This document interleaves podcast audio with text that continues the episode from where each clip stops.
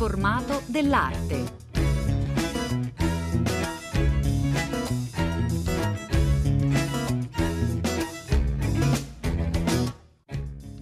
Buongiorno, buongiorno a tutti da Elena del Drago, oggi a, tre, a, Firenze, a Palazzo Strozzi per una grande mostra dedicata ad Andrea del Verrocchio. Verrocchio, il maestro di Leonardo è il titolo di questa grande esposizione curata da Francesco Caglioti e Andrea De Marchi, possibile visitarla fino al 14 luglio, siete caldamente invitati a farlo perché difficilmente sarà possibile vedere tanti capolavori di Verrocchio insieme. Mm, Andrea del Verrocchio, artista simbolo del Rinascimento fiorentino, 120 mm, sono le opere in mostra tra Palazzo Strozzi il Museo Nazionale del Bargello, dipinti, sculture, disegni che arrivano qui a Firenze dai più importanti musei e dalle collezioni più importanti del mondo. È possibile mm, riguardare dunque la figura straordinaria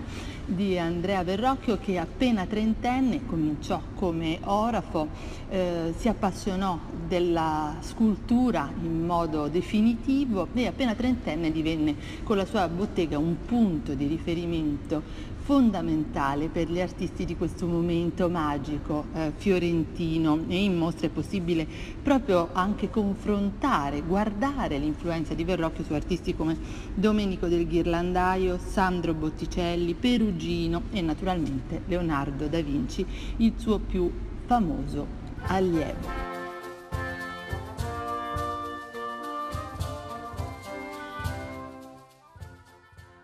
Siamo a questo punto pronti per entrare in mostra Palazzo Strozzi, grande mostra dedicata a Verrocchio. Siamo con Andrea De Marchi, co-curatore di questa eh, grande esposizione. Verrocchio, eh, maestro di Leonardo, ma Verrocchio anche da guardare eh, con occhi nuovi, riservati solo al suo percorso straordinario. De Marchi.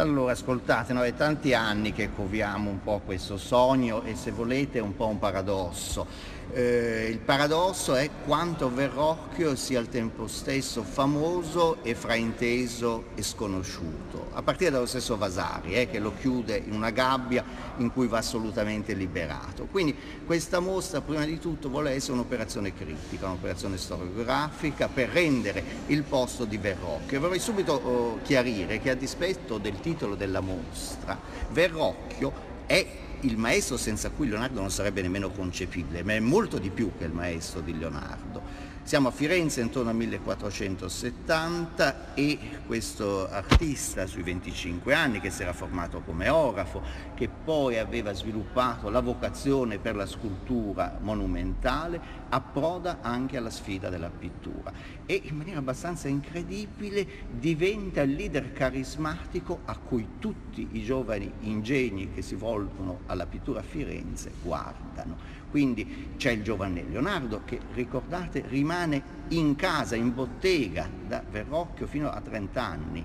Eh? tanto eh, è segno di un'esperienza che era per lui evidentemente vivificante e fondamentale, e lo era per il maestro, lo era per l'allievo. È una bottega speciale, non è più la bottega medievale, si prefigura quasi il mondo poi dell'accademia eh, del secolo seguente, dove la sperimentazione è continua e costante e se c'è qualcosa ecco, che distingue Verrocchio è che pochissimi artisti come lui hanno avuto una religione direi quasi fanatica per il proprio mestiere.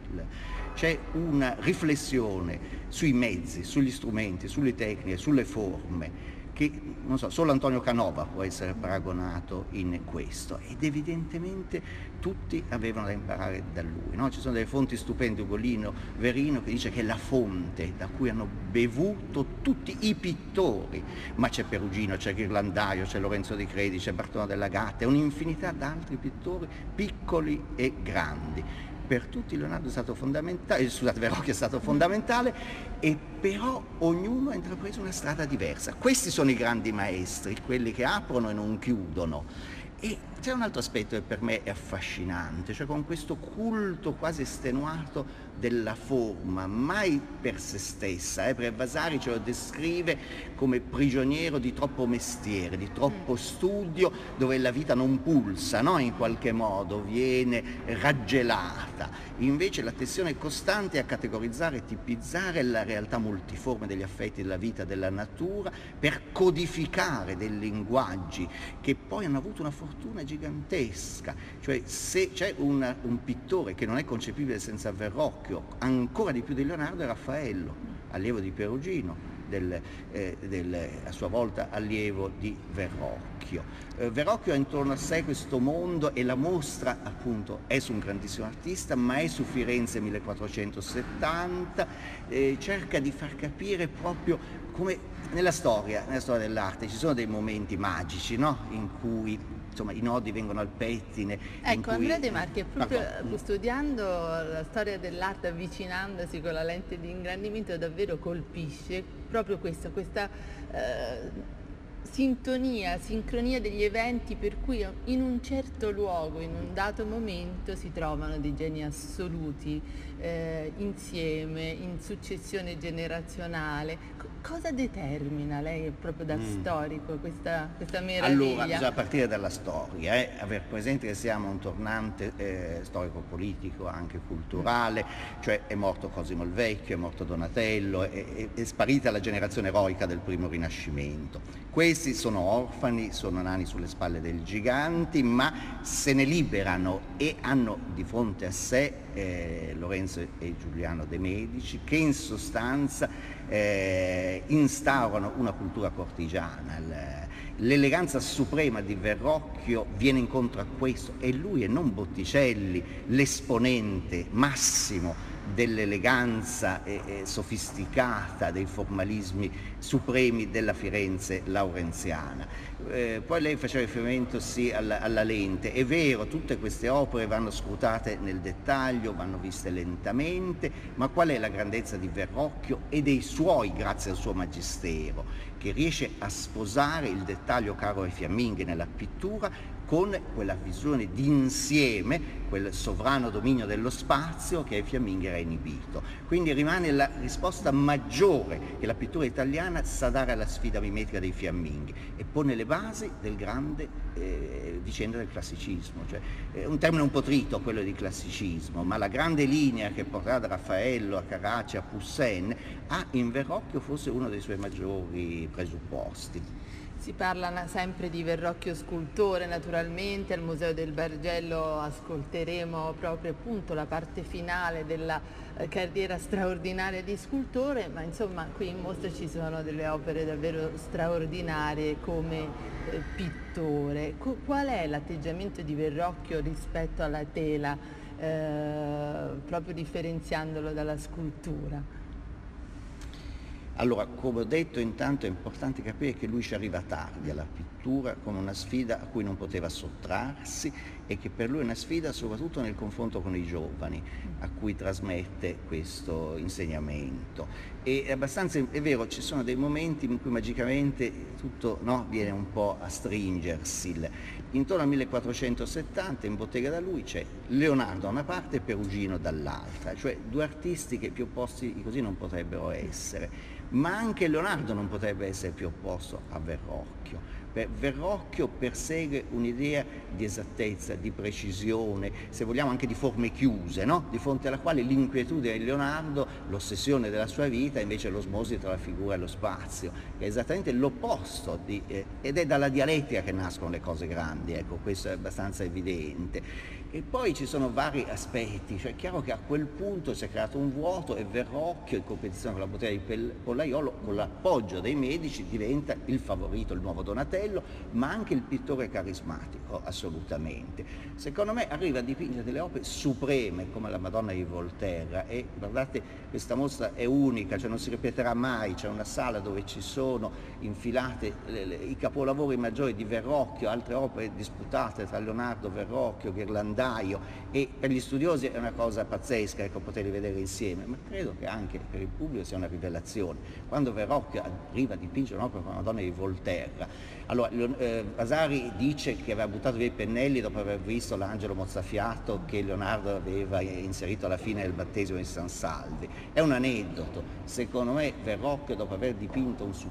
eh, realizzato un dipinto supremo con donna di Volterra ha avuto l'intelligenza di capire che non doveva più dipingere, ha lasciato a dipingere, Ghirlandario e Perugino, che come dire hanno divulgato quel linguaggio per forza banalizzandolo. Poi sono diventati dei grandi impresari, hanno avuto una fortuna gigantesca che Verrocchio non ha mai avuto, non si è mai arricchito. Era troppo, come Canova, era troppo preso dalla, proprio la religione del suo mestiere in questo Verrocchio ha una eh, straordinaria inattualità, che però paradossalmente può essere anche la sua attualità, la consapevolezza degli strumenti, dei mezzi, un artista che riflette in maniera eh, eh, davvero oh, quasi infinita, no? c'è, c'è un, lo studio che sta dietro ad ogni opera che poi è un parto faticosissimo e miracoloso e unico e tutte le opere di Verrocchio sono così, in fondo sono un pugno di opere, una diversa dall'altra e condensano l'idea della tensione spasmodica della vita e di un equilibrio, di una geometria suprema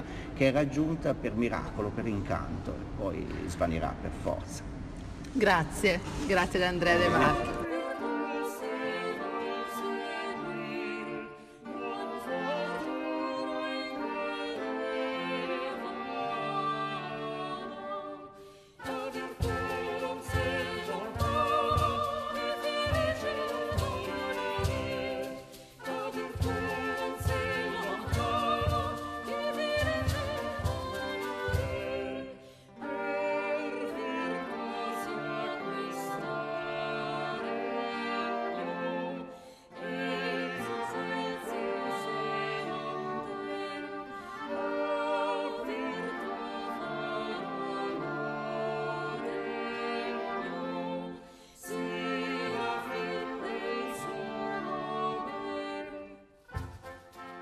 Grande esposizione al Palazzo Strozzi, dicevamo, dedicata ad Andrea Verrocchio, eh, uno dei più grandi del tardo 400 fiorentino, un momento magico, straordinario. Eh, un grandissimo scultore, ecco, con Francesco Cagliotti, co-curatore di questa esposizione in due sedi, eh, parlerei eh, proprio, racconterei proprio la straordinarietà della scultura di Verrocchio. Intanto buongiorno e benvenuto. E grazie, buongiorno. Allora dobbiamo però calare prima la scultura di Verrocchio nell'ambito della universalità dei suoi interessi. Verrocchio anticipa l'universalità di Leonardo in una maniera totale. Leonardo non sarebbe comprensibile senza la traccia eh, preliminare di Verrocchio in tutte le direzioni, dalla scultura alla pittura, poi la scultura eh, fatta per via di levare, per via di porre, cioè la scultura d'intaglio, la scultura eh, della modellatura, eh, l'architettura, la musica, eh, la geometria, la prospettiva, mh, le scienze in, in senso lato. E all'interno di questa ampiezza di vedute Verrocchio comunque ha sempre tenuto alto soprattutto eh, il timone della scultura, la vocazione alla scultura che era anche quella più remunerativa. Quindi nato come orafo si convertì abbastanza presto, sui 15-20 anni, alle arti monumentali, sperimentò poi anche la pittura, ma intorno ai 30 anni ci pare che abbia deciso di cedere in qualche modo gli scalpelli e i mazzuoli per il marmo ad, ai suoi collaboratori, cioè a Francesco Ferrucci, e, e i pennelli a Leonardo e a Lorenzo Di Credi in primis. Dunque eh, Verrocchio parte ora fotografo e questo eh, gli dà eh, un'attitudine ehm, fortissima verso la meticolosità, eh, verso il perfezionismo che lo accompagna praticamente fino alla morte. In qualche modo attraverso questa oreficeria lui si rifà al grande modello proto-quattrocentesco di Lorenzo Ghiberti. Scopre la vocazione per le arti monumentali e secondo noi questo avviene nella bottega del tardo Donatello in compagnia del poco più giovane, ehm, del poco più anziano, pardon, di lui Desiderio, che era diventato Desiderio Settiniano che era diventato nel frattempo una sorta di delfino di Donatello per la scultura in marmo. E lì praticamente riceve la migliore scuola eh, del mondo, eh, la migliore scuola possibile perché eh, da Desiderio prende il perfezionismo dei marmi che si incolla perfettamente al suo perfezionismo di Orafo e da, da Donatello prende il senso dell'architettura, dello spazio, eh, del dominio e del coinvolgimento dello spettatore, tutte cose che Desiderio applicato al marmo mh, non era abituato a fare perché come dire, per pensare così in grande bisognava in qualche modo orchestrare tutte le arti della scultura e della pittura come faceva, eh, come faceva eh, eh Donatello. E i medici, i committenti, eh, furono geniali eh, perché dopo aver dato a Donatello circa 30-40 anni per diventare il loro definitivo scultore di corte in qualche modo, scoprirono che Verrocchio poteva essere il suo successore, quindi studiarono quasi a tavolino questa formidabile successione di Verrocchio a Donatello. Ed ebbero fortuna, ebbero successo in questa scommessa perché Verrocchio avrebbe potuto tradirli o con un carattere eh, mh, eh, pessimo, misantropico, un po' alla Michelangelo, oppure semplicemente ammalandosi e morendo precocemente. Invece per un quarto di secolo li servì meravigliosamente fino alla morte, producendo capolavori sublimi come il David, le tombe di Cosimo e dei figli di Cosimo, e, e poi lo, il putto col delfino oggi a Palazzo Vecchio, il, il, purtroppo perduto Marzia Rosso fa per il giardino di Lorenzo il Magnifico, e poi eh, eh, trovando tramite loro una serie di canali eh, di patronato formidabili. Per esempio mh, eh, Verrocchio approdò ben due volte, non di persona ma con le sue opere, alla corte di Mattia Corvino, re d'Ungheria, perché mandò, eh, come sappiamo da Vasari, una coppia di rilievi con condottieri antichi, Alessandro Magno e Dario, re dei Persiani, in profilo. E poi ricerche ultime che pubblichiamo in questo catalogo, perfezioniamo in questo catalogo, una grande fontana eh, marmorea, monumentale all'antica, arrivata nel 1485 eh, nei cortili del castello di Buda, con un fregio epigrafico che era scritto da Poliziano. Sembra quasi che ci siamo inventati a tavolino anche noi questa come dire, eh, combinazione del non plus ultra del eh, primo rinascimento eh, che tanto oggi eh, apprezziamo. E di questa fontana noi abbiamo in mostra tre frammenti, tra cui uno recentemente trovato con alcune lettere dell'epigrafe di Poliziano. Dopo che l'epigrafe di Poliziano era stata pubblicata, l'avevo ripubblicata io eh, con la data giusta cavandola da un manoscritto umanistico, eh, gli ungheresi negli scavi del castello di Buda hanno ritrovato questo frammento che completa in qualche, in qualche modo il nostro quadro. E dunque, allora, ehm, anche un'opera come il David, che finora abbiamo letto, il David giovanile di Verrocchio, che abbiamo letto finora come eh, l'ennesimo tentativo dei medici, da parte dei medici, di impossessarsi eh, dei simboli eh, pubblici, dei simboli del governo fiorentino, dei simboli della libertà fiorentina, della Florentina Libertas, tutto ciò funziona, va benissimo, ma ci siamo resi conto che prima ancora del compito iconografico e politico c'è proprio un compito artistico che i medici affidano a, Don- a Verrocchio. Verrocchio deve dimostrare loro di essere il vero erede, il vero seguace, il più perfetto continuatore di Donatello e, e quindi eh, fa un'opera eh, secondo gli stessi dire, ingredienti, cioè un ragazzetto, ricordiamo che Davide poteva essere rappresentato anche come monarca maturo e eh, salmodiante con lo strumento musicale in mano anziché la fionda o eh, il trofeo della testa di Golia decapitato, e, ehm, un ragazzetto di bronzo a tutta figura isolato nello spazio, quindi come una statua eh, in senso classico, in senso albertiano, cioè come l'amava Leon Battista Alberti. E quindi, come dire, le stesse cose Verrocchio le deve fare per eh, reagire a Donatello e dimostrare quanto è in grado di tenere testa a Donatello. Ci riesce benissimo, fa quest'opera e significativamente dopo pochi anni i medici quest'opera la cedono al Palazzo della Signoria perché da un punto di vista, come dire, di arredo, eh, di eh, occupazione dei loro spazi domestici, non sanno cosa farsene.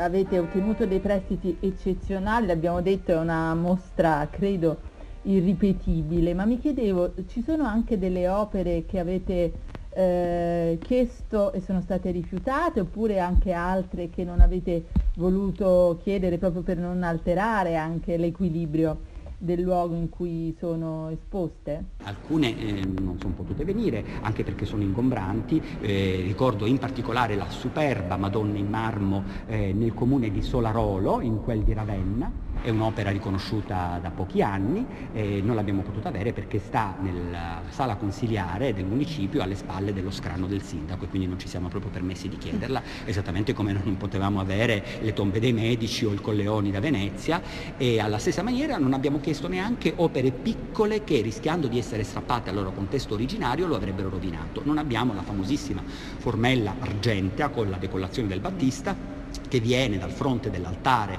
del Battistero Fiorentino, un'opera eh, trasportabilissima ma doveva essere prima rimossa dal suo contesto e questo non ci piaceva. E, ehm, mh, eh, mentre abbiamo l'incredulità di San Tommaso che sta nella penultima sezione, del, eh, cioè la prima delle due ultime sezioni della mostra al Museo Nazionale del Bargello che è un partner fondamentale di questa mostra, senza il quale la mostra non si sarebbe fatta perché il Bargello, a parte i capolavori esposti nelle chiese o all'aria aperta di Venezia, possiede la più grande collezione al mondo di Verrocchio e lì appunto Verrocchio riuscì nel 1483 a sconvolgere l'Italia, a sconvolgere il mondo quando nel, il 21 giugno di quell'anno fu eh, svelato al pubblico il gruppo bronzo dell'incredulità di San Tommaso e tutti videro, come scrisse il cronista Luca Landucci, il più bel volto di Cristo che mai si sia visto. Effettivamente eh, non si tratta di un pretesto retorico, di una uscita esagerata, perché tutto ciò ci spiega come mai eh, fino al 1520 circa non ci sia stato eh, committente italiano di busto in terracotta di Cristo che non si sia rivolto a un allievo o un seguace di Verrocchio per imitare le fattezze del Cristo di San Michele, che quindi noi vediamo al Bargello eh, presentate in tutte le loro possibili declinazioni. Nell'ultima sala tutto ciò viene riprodotto posto nel legno dei crocifissi, perché Verrocchio, che come dice Vasari non si risparmiava mai, non perdonava mai a fatica, doveva sperimentare tutti eh, i ritrovati dell'arte, volle provarsi anche nel legno. E il legno effettivamente è una materia un po' troppo inerte, un po' troppo eh, tetragona, diciamo così, rispetto alla fantasia dirompente, generosa di Verrocchio. Per cui noi mostriamo come Verrocchio sì ha dato un crocifisso importante nel legno, ma altri suoi colleghi, altri suoi rivali eh, sono riusciti forse più costantemente in questo genere. Eh, per fortuna Verrocchio ha dedicato più tempo ai bronzi. Grazie a Francesco Cagliotti, co-curatore della mostra insieme ad Andrea De Marchi.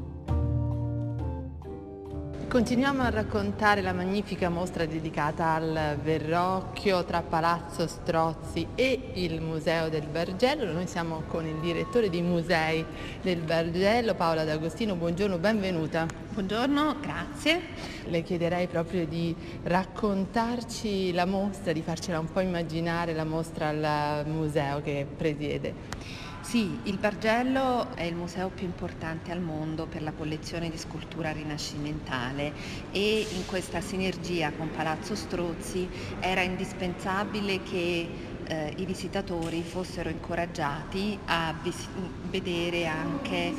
la fine della carriera di Verrocchio al Bargello, dove sono allestite le ultime due sezioni della mostra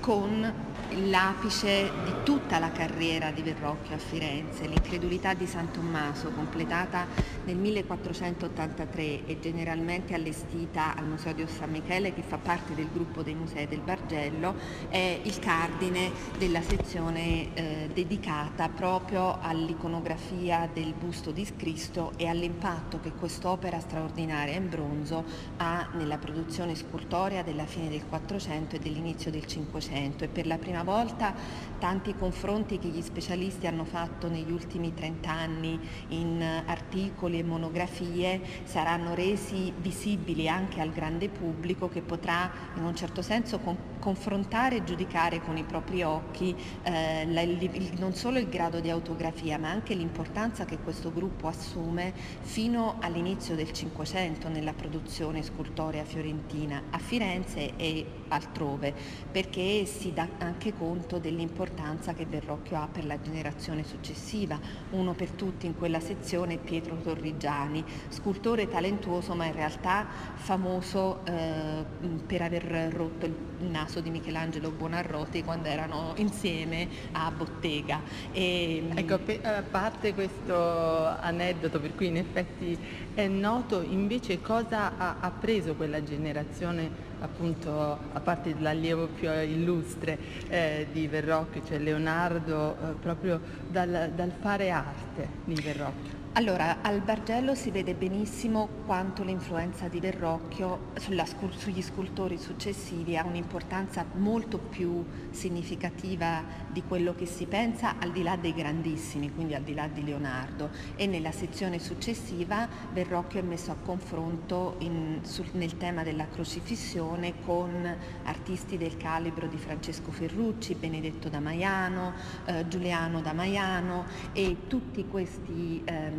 se vuole artisti itineranti che disseminano la maniera elegantissima e sofisticata di Verrocchio nell'Italia centrale e anche nel regno di Napoli, perché si spostano e diffondono questo stile di Lorenzo il Magnifico oltre i confini della Toscana. E questo è un elemento molto importante che credo questa mostra illustri al massimo non solo in pittura ma anche in scultura. E nella iterazione delle varie sezioni anni il visitatore è sempre più coinvolto in questa sorta di scoperta di tutto quello che la bottega verrocchiesca fa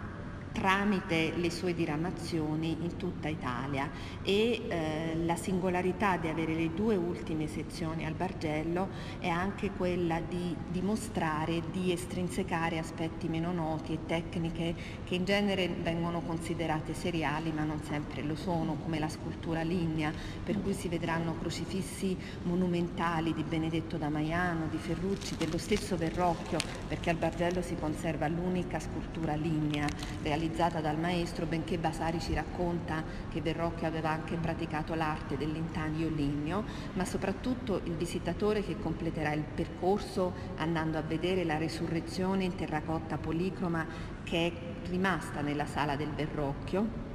potrà confrontarla anche con le opere in marmo di Benedetto da Maiano, Antonio Rossellino, Desiderio da Settignano mm. e quindi ripercorrere a ritroso anche le origini della um, vicenda di Verrocchio, l'alfa e l'omega, perché nel primo piano nel Salone di Donatello restano tutte le opere cui, da cui Verrocchio prese ispirazione. E quindi è una sorta di viaggio che noi speriamo i visitatori alla mostra e soprattutto i fiorentini, gli italiani faranno nell'apprezzare questo ventennio strepitoso in cui non soltanto si forma il genio di Leonardo e c'è mm, la, l'affermazione della cultura medicio-laurenziana, ma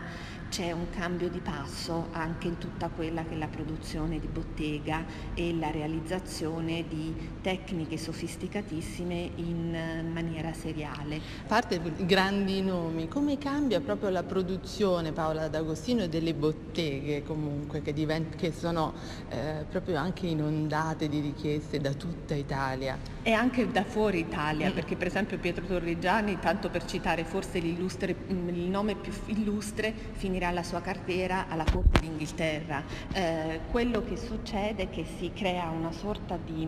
eh, produzione in scala, forse soltanto l'unico artista che riesce a, a, realizzare un sistema perfetto di tale scala come quello che aveva fatto Verrocchio sarà pochi anni dopo Raffaello, poi nessuno più e quindi c'è una, anche una divisione di ruoli e di competenze dal disegno al formare, all'oreficeria, all'intaglio ligneo, insegnando dando e trasmettendo però una serie di cifre stilistiche così sofisticate che anche all'interno di stili palesemente diversificati si riconosceva quell'eleganza dell'imprinting, se vuole, della Firenze medicio-laurenziana. Grazie, grazie molto a Paola D'Agostino. Grazie e vi aspettiamo a Firenze, al Bargello e a Strozzi.